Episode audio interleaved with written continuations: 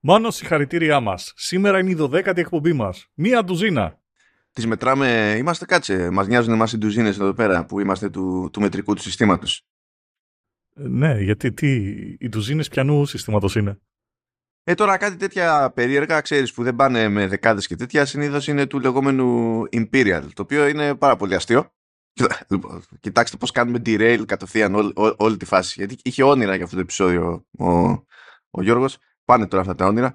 Η, η αγαπημένη μου η, τραγική ηρωνία στην υπόθεση με το Imperial System και τις χώρες που επιμένουν σε αυτό, όπως Μούρικα, UK και τα συναφή, είναι ότι λέγεται Imperial όχι επειδή το χρησιμοποιούσε η Βρετανική Αυτοκρατορία, αλλά επειδή το χρησιμοποιούσε και από εκεί προέκυψε τέλος πάντων η, η Ρωμαϊκή Αυτοκρατορία.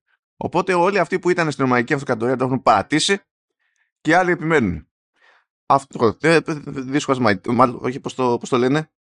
Ε, thanks for watching my TED Talk, δεν θυμάμαι. Αυτό, it is what it is. Συνέχισε Γιώργο, συγγνώμη Γιώργο.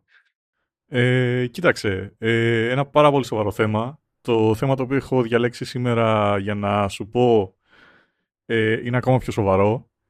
Είναι για τα αστεία με τις μανάδες.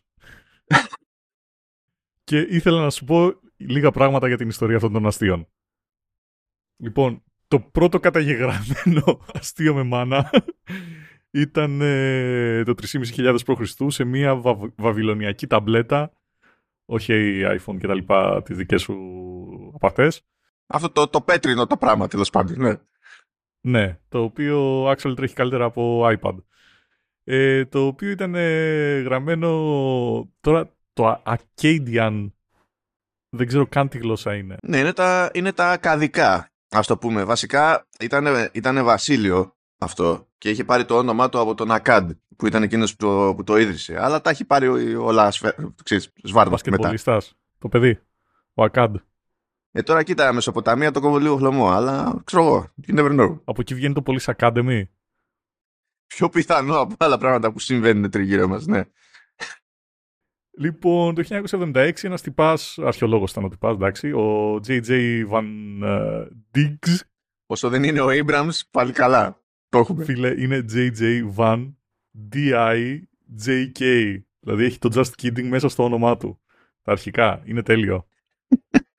λοιπόν, βρήκε αυτή την ταμπλέτα η οποία είχε και πάρα πολλά ορθογραφικά. Τώρα δεν ξέρω πώς καταλαβαίνεις στα αρχαία ακαδικά το πότε ο άλλος έχει ορθογραφικά, αλλά τέλος πάντων ουσιαστικά ήταν ένας, ε, ένα riddle το οποίο ήταν η μάνα σου ήταν αυτή η οποία είχε σεξ μαζί του. Ποιος ή τι ήταν αυτό. Και επίσης είχε κι, άλλους, ε, κι άλλα riddles μέσα τα οποία είχε θέματα μπύρες, σεξ και την πολιτική. The mana, the myth, the sex. Εντάξει. Πραγματικά βλέπετε ότι κάποια πράγματα, έτσι, είναι, είναι χούλια ε, χιλιετιών. Δεν πρόκειται να, να εξαλειφθούν. Δεν υπάρχει, δεν υπάρχει επίπεδο ε, προσβολής που θα οδηγήσει στην, στην εξάλληψή τους. Φαίνεται, φαίνεται το πράγμα. Γιατί σκεφτείτε τώρα. Τώρα, το να γράψουμε την παρόλα μας στο web είναι, δεν κοστίζει τίποτα. Δεν, δεν σημαίνει τίποτα τότε δεν είναι αυτονόητο ότι έχει κάποια επιφάνεια να γράψεις. Και επίσης έπρεπε να κάθεσαι σαν τον τρελό εκεί πέρα να σκαλίζει πάνω. Φίλε, καλέ σφυρί για να την πεις στη μάνα του άλλου. Ή έστω να βάλεις μια πέτρα πάνω σε μια επιφάνεια, τέλος πάντων και καθώς την τρίβεις να αφήνει έστω ένα ίχνος κτλ. Παντί να σκαλίσει. Ήθελε, έπρεπε να το έχεις πάρει απόφαση. Τη ζούσες τη γραφή κανονικά. Και τα resources ήταν περιορισμένα. Και αυτό δεν πτοούσε κανέναν.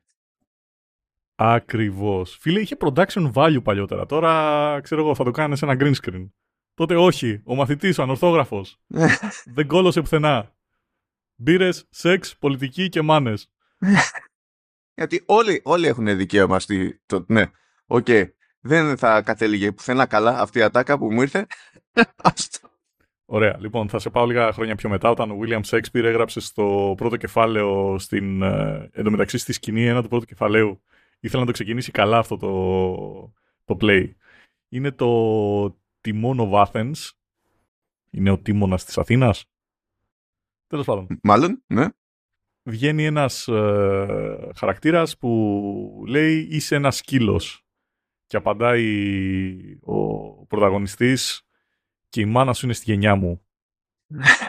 Άννα, εγώ είμαι σκύλος. Αυτή τι είναι; Ο πολιτισμός δεν κρύβεται. Δεν κρύβεται.